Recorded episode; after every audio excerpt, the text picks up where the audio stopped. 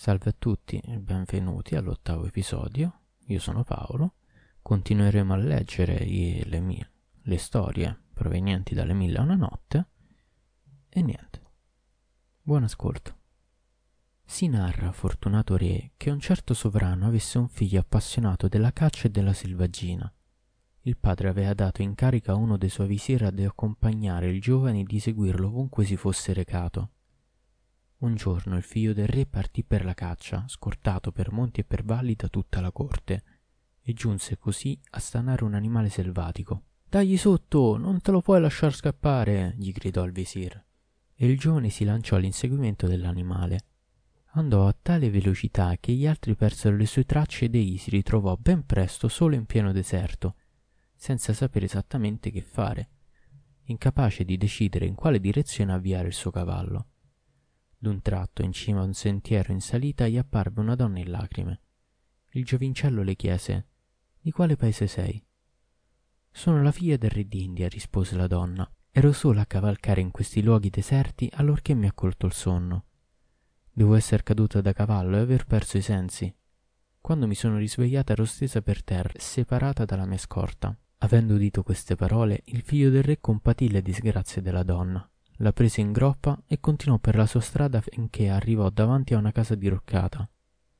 Signore, gli disse la donna, lascia che io entri qui. Ho bisogno di stare un momento da sola. Lui la fece scendere da cavallo e la vide entrare nella casa. Siccome tardava a ritornare, si arrischiò a entrare a sua volta, badando a non farsi scorgere. Rimase molto sorpreso scoprendo che la donna aveva assunto la forma di un ghoul. In quel momento stava dicendo ai suoi piccoli vi ho portato un giovinetto di bell'aspetto, un giovincello bello grasso. Fallo venire qui, mamma, supplicavano i piccoli, in modo che possiamo fare del suo ventre il nostro pascolo.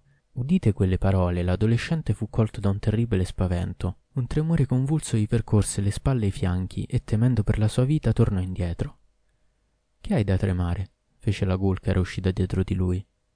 Il giovane rispose che trema perché si era perso e le raccontò la sua storia. Sono un infelice, concluse infine, abbandonato all'ingiustizia del mondo. Se hai l'impressione di essere stato trattato ingiustamente, suggerì subito lei, chiedi consiglio a Dio l'Altissimo. Saprà metterti al riparo da qualsiasi timore. Allora il giovinetto, levando gli occhi al cielo, esclamò con voce forte e chiara Oh Dio, Dio nostro, fa che io trionfi del nemico, tu che hai potere su tutte le cose. A tale invocazione la gul se ne andò senza fietare e il giovane poté riprendere la sua strada. Quando si ritrovò sano e salvo nel palazzo di suo padre, gli riferì che, per insistenza del visir, si era lanciato sulle tracce di quel capo di selvaggina che l'aveva portato fin dalla Gul. Allora il re mandò a chiamare il visir e lo fece convenientemente mandare a morte. Il visir, re dei greci, continuò: Lo stesso è per te, o re, perché ogni volta che ti fidi di quel medico, ogni volta che gli concedi i tuoi doni, ogni volta che lo avvicini a te, sappi che lui ne approfitta per macchinare la tua rovina e preparare la tua morte. Sappi infatti, o re, che io possiedo delle prove autentiche del fatto che quell'individuo è una spia agli ordini di una potenza straniera la quale cerca di sbarazzarsi di te. Non vedi quali sono i suoi poteri? È riuscito a guarirti facendoti semplicemente toccare con la mano un oggetto. Queste parole riuscirono a provocare la collera del re. Hai ragione, visir, giunse ad ammettere. Le cose devono stare proprio come dici tu. Quell'uomo è davvero venuto per farmi perire. Dici bene, un uomo che mi ha guarito limitandosi a farmi impugnare un arnese da lui costruito. Può altrettanto bene farmi passare dalla vita alla morte facendomi soltanto aspirare un profumo. Ma dimmi adesso, ministro di buon consiglio, come mi devo comportare con lui? O re, suggerì il visir, devi solo mandarlo a prendere immediatamente, e appena sarà davanti a te, gli farai tagliare la testa, per la tua sicurezza e il tuo bene. Ecco la decisione giusta e esatta. Ecco un'azione di cui nessuno potrebbe dire che intacca minimamente il mio onore, approvò il re.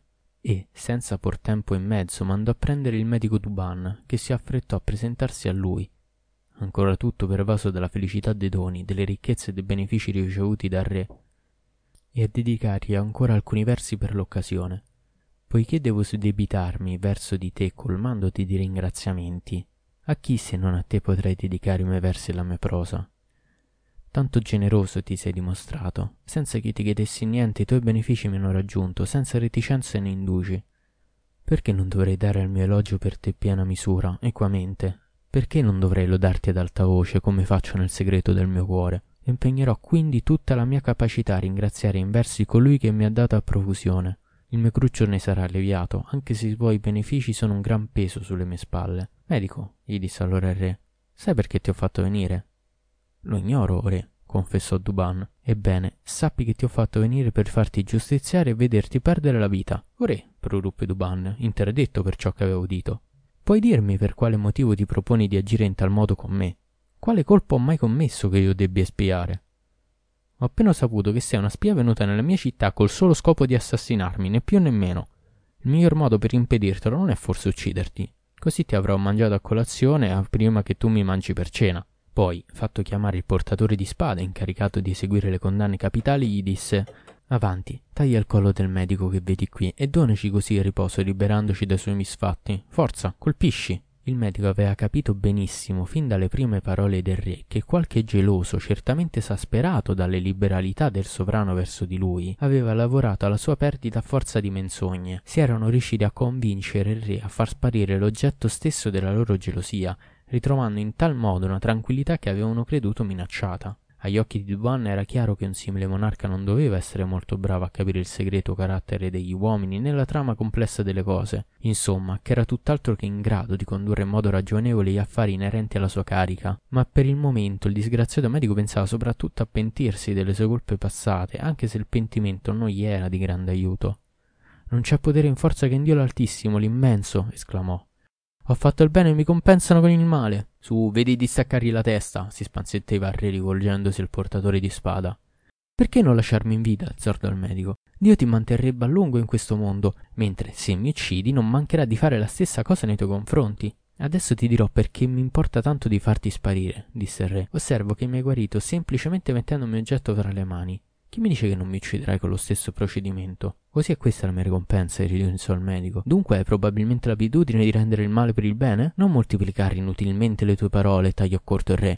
Ho deciso che devi morire la cosa va sbrigata oggi, senza indugio. Duban capì allora che doveva morire. Sconvolto da quella prospettiva si sentì sommergere dalla tristezza e lasciò sgorgare le lacrime.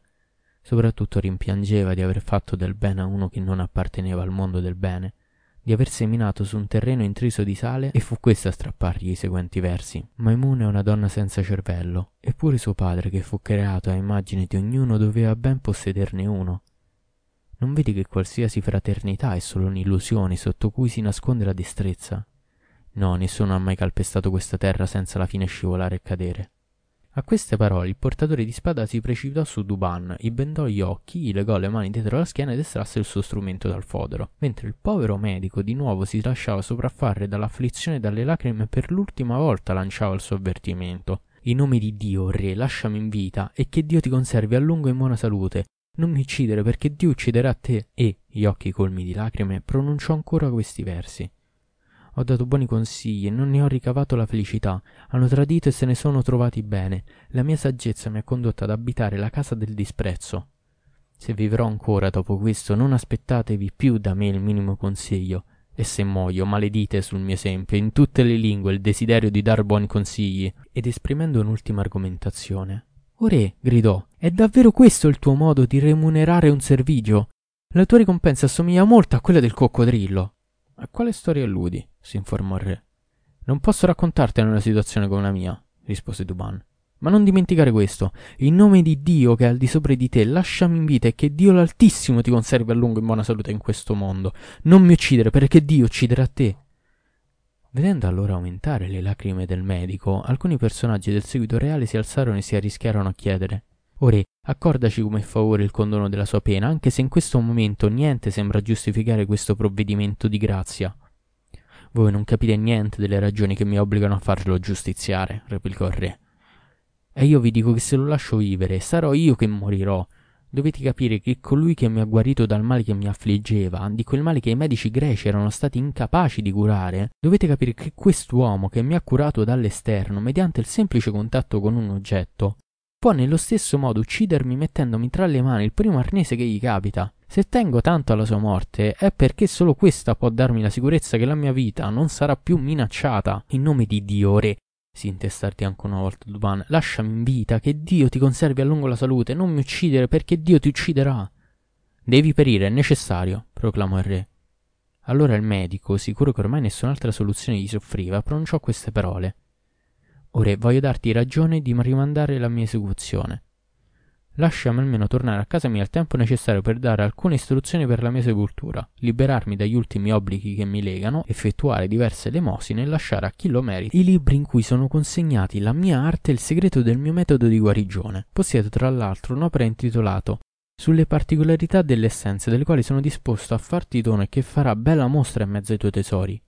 Quali segreti contiene mai questo libro? Le rivelazioni in esso racchiuse sono talmente numerose che non mi sento in grado di enumerarle. Ecco tuttavia il primo segreto che rischi di trovarvi. Se mai ti azzarderai a farmi tagliare la testa e poi ad aprire quell'opera alla sesta pagina, ti basterà leggere tre righe che vedrai sulla parte sinistra della pagina e poi rivolgermi la parola. E allora vedrai la mia testa mettersi a parlare e rispondere alle tue domande. Come? esclamò il re, a un tratto al colmo dello stupore. Vuoi dire che se ti faccio tagliare la testa e poi apro quel libro per leggerne tre righe come tu mi hai detto, la tua testa risponderà alle domande che mi andrà di farle? Ecco, in effetti qualcosa che suscita il mio stupore. Così per quella volta il re fu costretto a lasciare che Duban con buona scorta se ne tornasse a casa perché potesse sistemare le sue cose, secondo il desiderio che aveva espresso. L'indomani il medico salì al palazzo e con lui gli emiri, i visiri, i ciambellani, gli alti funzionari dell'amministrazione reale e tutti quelli che avevano una qualche autorità in città, nell'ambiente del re o tra le servitù del palazzo. Quando Duban fu ammesso in presenza del sovrano, portava con sé un vecchio libro e un vaso di quelli usati per il collirio contenente diverse sostanze polverizzate. Si sedette e ordinò. Mi sia portato un vassoio di forma rotonda. Obbedirono, e Dumas rovesciò sul vassoio la polvere contenuta nel vaso, avendo cura di stenderla su tutta la superficie dell'oggetto. Ore, esordì, prendi questo libro e sta ben attento ad aprirlo solo quando la mia testa, per tuo ordine, sarà stata separata dal corpo. Ciò fatto ordina che la mia testa sia posata su questo vassoio a contatto con la polvere e potrai vedere che il sangue smetterà di sgorgare. Allora apri il libro e la mia testa risponderà alle domande che ti parrà di farle. Ciò premesso, non c'è potere e forza che in Dio l'Altissimo, l'immenso. Non dimenticare che se mi lasci in vita, Dio ti manterrà a lungo in questo mondo, in completa salute. Mentre se mi uccidi, Dio ucciderà te. Tu devi morire, decise il re. Non fosse altro che per consentirmi di udir parlare la tua testa dopo averla vista staccata dal corpo. In quella si impadronì del libro e diede ordine di decapitare il condannato. Il portatore di spada si fece avanti, estrasse il suo strumento del fodero e menò il colpo con tale forza da far volare la testa del medico sul vassoio, dove essa rimase a contatto con la polvere. Infatti il sangue smise di sgorgare, gli occhi si aprirono e il medico Dubon parlò. Re, adesso puoi consultare il libro. Riaprì il libro, ma i fogli erano tutti incollati gli uni agli altri, e dovette inumidirsi il dito con la saliva per poter girare la prima pagina. La situazione era identica per la seconda pagina e per le successive, e il re procedette ogni volta nello stesso modo finché arrivò alla sesta pagina. La seminò e si meravigliò di non vedervi scritto alcunché. Medico, chiese. Non vedo scritto niente su questo foglio. Gira le pagine successive, ordinò la testa. Re sfogliò così, uno dopo l'altro, tutti i fogli successivi, e il veleno mortale di cui erano impregnati si insenò rapidamente in lui. Fu visto muovere un passo, vacillare, inciampare.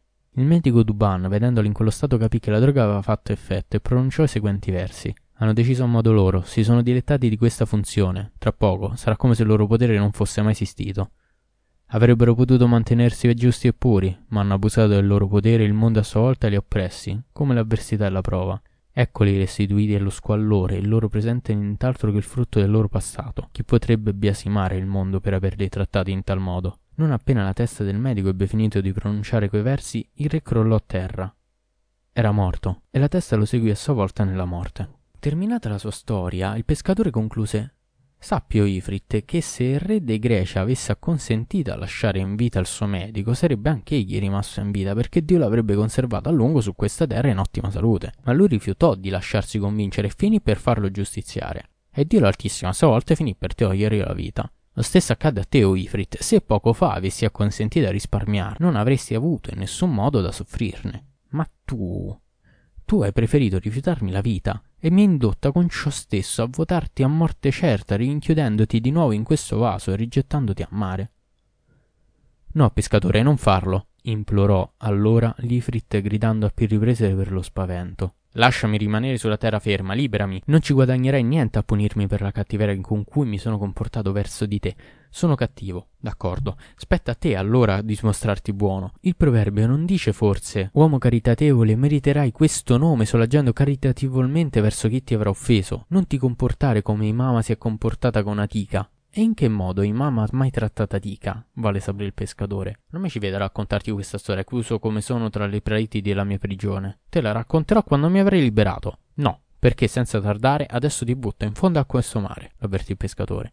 E invano cercare il modo di cavartela e di riprenderti la libertà. Anch'io non ho smesso di pregarti e di supplicarti, e tu hai rifiutato di darmi ascolto, condannandomi a morte senza che avessi meritato il minimo castigo. Infatti, quali colpa avevo commesso a parte quella di liberarti dalla tua prigione? Quando ho visto che ti comportavi in questo modo verso di me, ho compreso che eri un malvagio, sostanzialmente depravato, e che avresti sempre risposto al bene con il male. Te l'ho detto, non appena ti avrò restituito ai marosi, mi costruirò su questa riva una capanna di giunchi dalla quale non mi allontanerò più e se mai qualcuno si azzarda a tirarti fuori dal mare, farai in modo di avvertirlo del pericolo che sta per correre, e poi star certo che non esiterà a restituirti ai flutti di cui ti avrà tratto.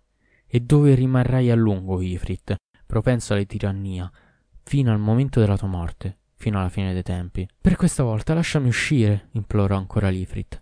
Non soltanto mi impegno a non nuocerti più, a non turbare la tua esistenza, ma mi propongo di renderti un servigio che ti arricchirà il pescatore chiese a Lifrit di confermare le sue parole con un solenne giuramento. Doveva giurare che si sarebbe attenuto ai termini del loro patto. Doveva promettergli di non fargli mai più del male e per di più impegnarsi a essergli utile e procurargli bene di ogni specie. Il pescatore ricevette il giuramento e il Gid dovette persino giurare per il sommo nome. A sua volta il pescatore acconsentì ad aprire il vaso, dal quale sfuggì di nuovo un fumo che non tardò a condensarsi assumendo i tratti di un ifrit al cui corpo non mancava nessuna parte. E quest'ifrit si affrettò ad assestare un calcio potente al vaso del quale era appena uscito, prima di innalzarsi nell'aria al di sopra delle onde. Questo non è un buon segno, certamente lascia presagire qualche nuova disgrazia pensò subito il pescatore, colto subitaneamente da un terrore così violento da bagnare la parte bassa della sua veste ma pur essendo convinto di trovarsi ancora una volta davanti alla morte, seppe rinvigorire il suo cuore e trovò la forza di ammonire a gran voce. Hai fatto un patto con me hai giurato di rispettarlo. Non tentare di ripagarmi con un'altra perfidia, perché io ti grido che quel gridava ad umano al re dei greci. Lasciami in vita e che Dio ti conservi a lungo, sano e salvo. Sì, sta attento a non uccidermi, perché Dio ucciderà te. E siccome l'Ifrit a queste parole scoppiò in una fragorosa risata, gli gridò un'ultima volta: Ifrit, non dimenticare di lasciarmi in vita. Al che l'Ifrit si limitò a rispondere Vieni, pescatore, seguimi. L'altro lo seguì dunque passo passo, allontanandosi dalla città ancora dubbioso di essere sfuggito alla morte. Scalarono dapprima una montagna e poi si ritrovarono in una grande pianura, al centro della quale si vedeva uno stagno circondato da quattro colline. L'Ifrit raggiunse la riva dello stagno e invitò il pescatore a lanciarvi la sua rete. Il pescatore guardò il fondo dello stagno. Vi si scorgevano, intenti ai loro giochi, pesci di svariati colori, bianchi gli uni, rossi, blu, gialli gli altri. Il pescatore ne fu molto stupito e tuttavia lanciò la sua rete. Ritirandola dall'acqua, constatò che quattro pesci vi erano rimasti impigliati. Un pesce rosso, un pesce bianco, un pesce giallo e un pesce blu. Vedendolo combattuto tra la contentezza e lo stupore, Lifrit gli disse Porta questi pesci al sultano e offritegli l'indono. La ricompensa che egli ti darà ti renderà ricco. Adesso ricevi le mie scuse perché, per Dio, non so bene che strada prendere. Sono restato 1800 anni in fondo al mare ed eccomi di nuovo in balia del mondo. E come ultima cosa, degnati di ascoltare questo consiglio. Ogni giorno getta solo una volta la tua rete in questo stagno, dopodiché sono davvero desolato di doverti lasciare. A queste parole Lifrit batté la terra che si aprì sotto il suo piede e lo inghiottì immediatamente. Stupito per l'improvvisa scomparsa del mostro quanto per l'inaspettata fortuna che i quattro pesci rappresentavano per lui, il pescatore si affrettò a tornare in città a presentarsi al palazzo del sultano, al quale offrì la sua preda. Il re guardò i pesci, ne ammirò i colori e prendendolo uno in mano lo esaminò con sorpresa. Poi rivolgendosi al suo visir, porta questi pesci alla cuoca che il re dei greci ci ha gentilmente dato in dono e dille di farli cuocere. Fu ciò che il visir si affrettò a fare, dicendo alla donna Cuoca, il proverbio non dice forse lacrima che ho versato ti ho amato solo in occasione della disgrazia che mi opprimeva?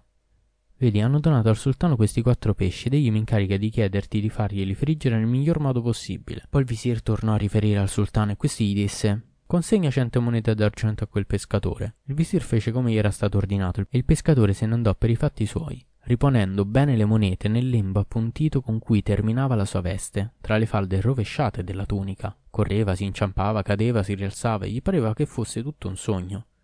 Tornato a casa poté infine procurarsi tutto ciò di cui lui e i suoi avevano bisogno. Questa fu dunque l'avventura del pescatore. L'ancella incaricata nelle cucine intanto aveva preso i pesci, li aveva aperti, li aveva svuotati e squamati con cura. Poi, mettendo sul fuoco la padella, vi versò quanto era necessario di olio di sesamo e aspettò che l'olio fosse ben caldo prima di gettarvi i pesci. Non ci volle molto per cuocere il primo lato. Lei fu pronta a rivoltarli, ed ecco che in quello stesso istante della parete della cucina si aprì in due, lasciando apparire una fanciulla di statura perfetta, con le guance piene e lisce e gli occhi sottolineati da una sottile linea nera, che rivelava in tutta la persona il segno delle più rare qualità. Indossava un vestito senza maniche, di seta lucente e lunghi orecchini le incorniciavano il viso. In mano teneva una bacchetta di vimini. Sferrando la padella con la punta della bacchetta, disse con voce chiara Pesci, o oh pesci, ricordatevi del patto al quale dovete tener fede. In quella visione l'ancella aveva perso i sensi. La fanciulla ne approfittò per lanciare un'altra volta il suo appello misterioso. Allora i pesci alzarono la testa dal fondo della padella e a loro volta a voce alta dissero Sì, sì, abbiamo sentito. Uno di loro addirittura improvvisò questi versi. Se ritorni, noi torneremo.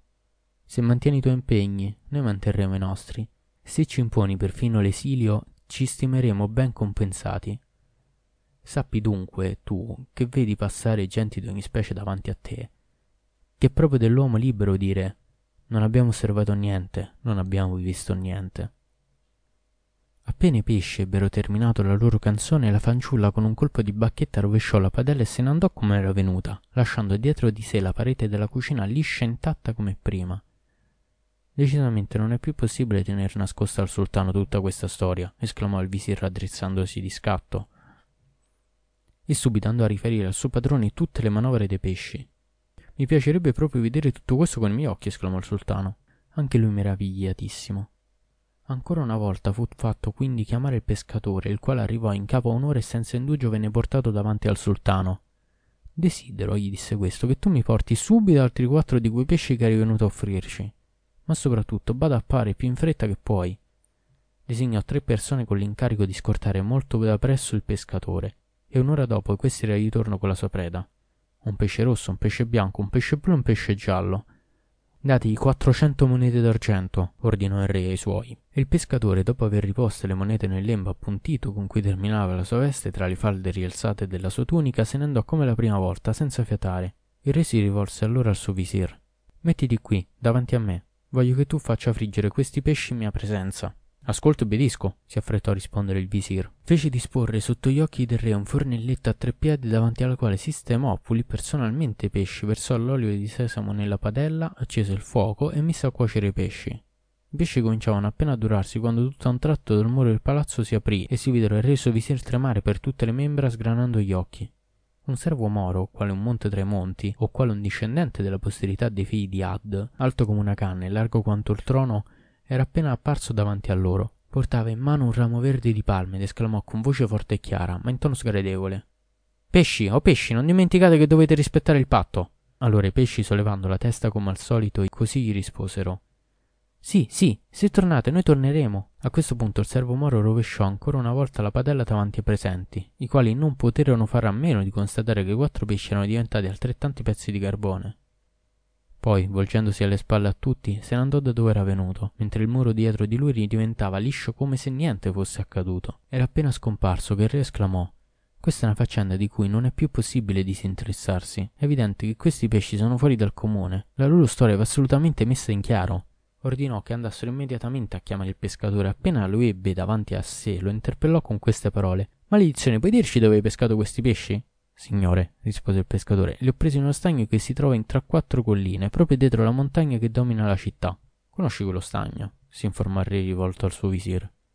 In nome di Dio no, confessò il visir. Eppure sono sessant'anni che percorro in lungo e largo la regione. Sono stato a caccia a un giorno di marcia di qui, a due giorni di marcia. Mi sono spinto a volte fino a un mese di marcia da qui, a due mesi di marcia. E non ho mai visto nessuno stagno dietro questa montagna. Quanto tempo ci metti per arrivare allo stagno? chiese il re al pescatore. Ore del mondo, mi basta un'ora di marcia in pieno giorno. La risposta non mancò di stupire un po' il sultano, il quale, deciso a saperne di più, fece radunare senza indugio un piccolo drappello di uomini armati, inforcò lui stesso il suo cavallo e così equipaggiato lasciò la città, preceduto dal povero pescatore che era sotto buona scorta, e cominciava a maledire l'Ifrit che l'aveva messo in quella situazione. Il gruppetto si allontanò dalla città, salì sulla montagna e continuò ad avanzare sull'altro versante. In effetti, giunti in cima, il re e i suoi avevano scoperto ai loro piedi una grande pianura che non avevano fino a quel momento mai visto.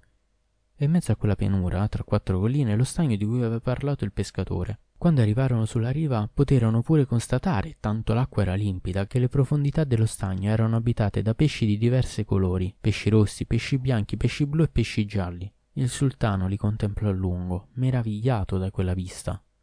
Poi, rivolgendosi al suo visir, agli emiri, ai ciambellani e ai rappresentanti della corona che facevano cerchio intorno a lui, chiese: Qualcuno di voi ha mai avuto occasione in vita sua di vedere questo stagno?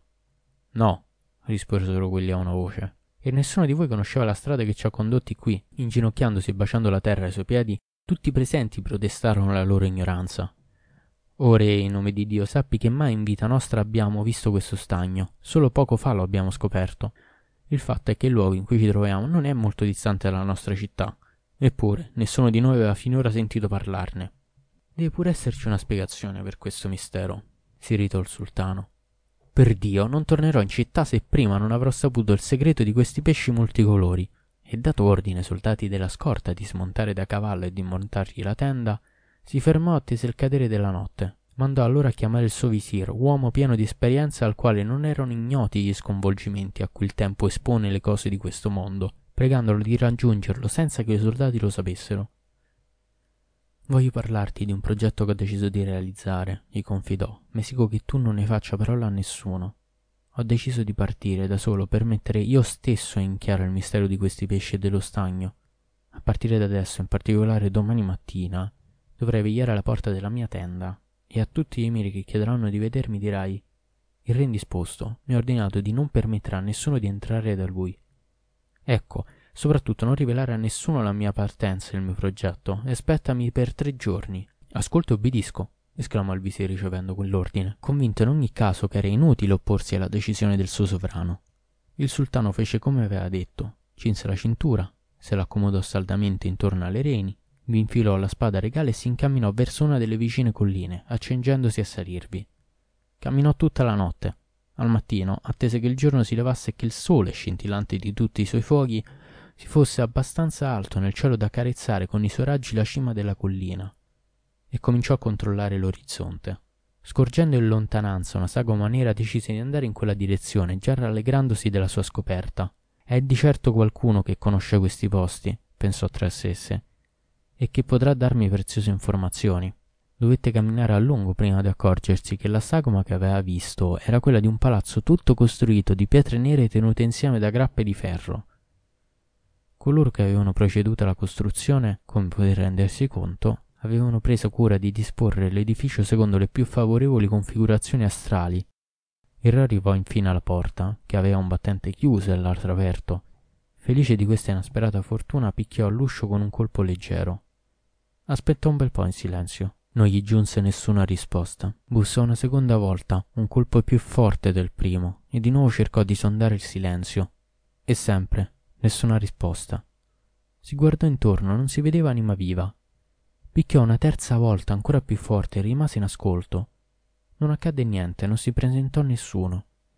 Non c'è dubbio, pensò, questo palazzo è disabitato e tutti i dintorni sono deserti facendosi coraggio varcò la soglia. Giunto nell'atrio, gridò ad alta voce Abitanti del palazzo, è uno straniero che si presenta a voi, uno straniero di passaggio. Per di più affamato. Avete cibo da offrirgli? Vi meriterete ciò facendo la riconoscenza del Signore degli uomini. Pronunciò quelle parole una seconda e poi una terza volta, sempre senza risposta. Avendo in tal modo rinvigorito il suo cuore e raccolto il coraggio, si arrischiò a lasciare l'atrio e si mise a esplorare il resto del palazzo. Guardò a destra, guardò a sinistra, non vide nessuno. Le sale erano tutte ricoperte da pannelli di seta, con tappeti regali con grandi tendaggi che dal soffitto scendevano al pavimento, con cortine di stoffa leggera. Dappertutto erano disposti mobili e cuscini. Al centro del palazzo si apriva un cortile delimitato su ciascuno dei lati da quattro archi di pietra appoggiati su colonne, che dominavano quattro sale sopraelevate che si fronteggiavano due a due. In ognuna di queste sale, circondate da una panca che girava tutto intorno alle pareti, si innalzava un palco sovrastato da un seggio di pietra. Inoltre, ogni sala era arredata con un armadio ricavato nello spessore del muro. Al centro era stata praticata una piscina nella quale quattro leoni d'oro sputavano dalle fauci zampilli d'acqua, simili ad altrettanti fiotti di perle e di pietre preziose. In ogni sala, infine, sotto il soffitto volteggiavano degli uccelli, prigionieri dei graticci d'oro che chiudevano le aperture, e il loro canto era piacevole all'ascolto. Il re aveva esaminato tutto questo con meraviglia. Quel che più di tutto lo sorprendeva era che nessuno si presentasse per rispondere alle numerose domande che avrebbe voluto rivolgergli. Si sedette su un gradino, all'ingresso di una delle sale sopraelevate, e stava abbandonandosi alle mille riflessioni suggeritegli dallo spettacolo che lo circondava, quando gli parve di sentire una specie di gemito, simile a quello di una creatura che è in preda all'afflizione. Il gemito fu seguito da un grido lamentoso, poi da un singhiozzo. Alla fine, una voce cominciò a recitare dei versi. O mondo, smetti di far gravare il tuo peso su di me. O tempo, smetti di fuggire. Ecco il mio cuore tra dolore e pericolo. Non avrete forse pietà di un uomo onnipotente nella sua tribù che le leggi dell'amore appassionato umiliarono e che dalla ricchezza finì in povertà? La brezza che elitava su di te suscitava in me la gelosia, ma quando il destino ha deciso gli occhi si fanno ciechi. Se le pene giungono in folla a sopraffare il giovane, da dove potrà sfuggire al destino? Da dove potrà fuggire? Che farà l'arciere quando incontra la milizia nemica se volendo scoccare la freccia la corda che tende l'arco gli si spezza? Ho nascosto le ferite che mi hai fatto e che ognuno può vedere. Nei miei occhi l'insonnia ha preso il posto del sonno. Quando le pene hanno colmato il mio cuore, ho gridato Oh mondo, smetti di far gravare il tuo peso su di me, o tempo, smetti di fuggire. Ecco il mio cuore tra dolore e pericolo. Se il sultano dell'amore agisse con giustizia verso di me, non avrebbe lasciato il sonno in esilio dai miei occhi. Miei signori, vi muovo con passione davanti a queste lacrime che sono la mia morte. Non avrete pietà di un uomo un tempo onorato che umiliarono le leggi dell'amore appassionato, di un uomo ricco nella sua tribù che a un tratto si è visto ridurre in povertà. I censori non avevano abbastanza vituperi da lanciare contro di me. Ho rifiutato di ascoltarli e mi sono voltato dall'altra parte. Mi hanno detto: Il tuo desiderio si consacra a chi non lo merita. Ho risposto: Il mio desiderio va solo all'estrema bellezza. Basta con le discussioni, alla sentenza del destino gli occhi sono sempre ciechi. Questo rifiuto, questo allontanamento, fino a quanto dureranno? La pena che è in me mi merita la pietà di quelli stessi che mi hanno biasimato. Le mie lacrime sono sgorgate, simili alle piogge invernali. Se pene di tal guisa si affollano per abbattere un così giovane cuore, da dove potrà sfuggire al destino? Da dove potrà fuggire? Le mie ossa sono state corrose dall'esilio che mi ha imposto. Sì, anche le mie ossa sono dimagrite o colui che in vita sua non aveva compianto nessuno ha capito il mio male. Le mie lacrime sono sgorgate, hanno inumidito la terra, e non dite fingendovi sorprese com'è successo. Ogni cosa è per forza soggetta alla sentenza inflessibile del destino. O tu che regni sul mio cuore, ti auguro una mensa riccamente imbandita, protezione da ogni male in questo mondo e nell'altro. Solo al tuo abbraccio aspiro. Non mi dire a domani, che farà altrimenti l'arciere quando incontra il nemico? Sì, che farà della sua freccia se si rompe la corda del suo arco? A questi versi seguirono altri singhiozzi. Intanto il re si era alzato e aveva cercato di dirigersi verso la sala da cui pareva provenisse la voce. Arrivò in tal modo a una porta nascosta dietro una grande tenda e sbucò in un salone da ricevimento. Proprio in fondo, al posto d'onore, un adolescente era seduto su un seggio di appena un cubito più alto del pavimento. Era un bel giovane, dal personale slanciato, la fisionomia eloquente, la fronte luminosa, il viso adorno di una peluria dai dolci riflessi, la guancia rosea con un neo che pareva un chicco d'ambra. Corrispondeva perfettamente alla descrizione del poeta. Sottile la vita dalla sua capigliatura sulla fronte si leva un'alba di luce, capelli di notte e fronte d'aurora. Non ignorate il neo di cui si adorna la sua gota, anemone punteggiato di nero. Il sultano, tutto contento di vederlo, gli rivolse il saluto. L'adolescente indossava un'ampia veste di seta ornata da ricami d'oro, secondo la moda egiziana. Sulla sua testa era posata una corona d'oro uguale a quella dei faraoni, ma sul suo viso erano impressi tutti i segni del dolore e della tristezza. Quando il sultano ebbe trasmesso i suoi saluti, il giovane gli rispose con le parole più gentili e concluse con queste espressioni Signore, tu mi sei ancora più caro, sappilo, di qualsiasi persona che avrebbe meritato che io mi alzassi in suo onore. Accetta quindi le mie scuse. Le accetto di cuore, giovanotto, fece il sultano. Non sono forse tuo ospite? Sappi, quanto a te, che se son venuto a trovarti è per un problema importante. Sei in grado di darmi qualche informazione sul mistero di quello stagno che si trova non lontano dalla mia città e sui pesci multicolori che lo popolano? Puoi anche darmi dei lumi sul motivo della tua presenza in questo strano palazzo dove nessuno ti fa compagnia e dirmi infine la causa del tuo pianto. Queste parole ebbero il dono di far raddoppiare le lacrime del giovane, che gli inondarono allora le guance arrivandogli fin sul petto e gli strapparono un altro lamento. Chiedete, chi mai ha potuto vivere felice del poco che i giorni gli han dato, quanti uomini il tempo volubile ha smesso a sedere e ha fatto alzare? Se tu dormi, non dorme l'occhio di Dio. A chi il tempo si è dimostrato chiaro? Da chi le ricchezze di questo mondo sono rimaste con costanza? Vedendolo piangere in tal modo, ancora e ancora, il re non gli nascose il suo stupore. Qual è mai, o giovane, la causa di queste lacrime? Signore, si limitò a rispondere l'altro, come potrei non piangere nello stato in cui mi trovo? Allungando la mano verso l'orlo della veste la sollevò fino alla cintura e ciò che il re si scoprì a quel gesto lo gettò nel più profondo stupore. Tutta la parte inferiore del corpo del disgraziato giovane era un unico blocco di pietra nera, dall'ombelico fino alla punta dei piedi. Solo dall'ombelico alla testa gli apparteneva la razza dei figli di Adamo. Resosi conto della condizione alla quale era condannato il bell'adolescente, il re si sentì prendere dal dolore e dalla tristezza e non poté reprimere un sospiro. Giovanotto, gli disse con dolcezza, hai aggiunto un'altra preoccupazione a quelle che già pesavano su di me. Volevo capire l'enigma dello stagno e di quei pesci che lo popolano. Adesso non mi contento più di sapere la loro storia. Ho bisogno di sentire anche la tua. Non c'è potere e forza che in Dio l'Altissimo, immenso. Su via, o oh giovane, non farmi più soffrire.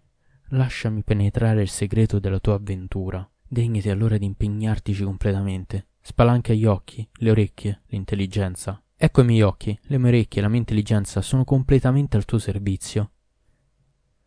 Sappi che la storia di quei pesci e la mia storia personale scaturiscono da una stessa fonte singolare e meravigliosa. Sì, varrebbe pena trascriverla col lago più sottile fin sull'angolo della pupilla dei nostri occhi, perché servono ad avvertimento salutare a tutti coloro che si compiacciono di riflettere sugli avvenimenti generati dal tempo. Ecco allora. Con queste ultime parole dette dal principe, concludiamo anche noi. Dopo questo bel episodio a me è piaciuto molto, personalmente. E niente. Ci vediamo alla prossima.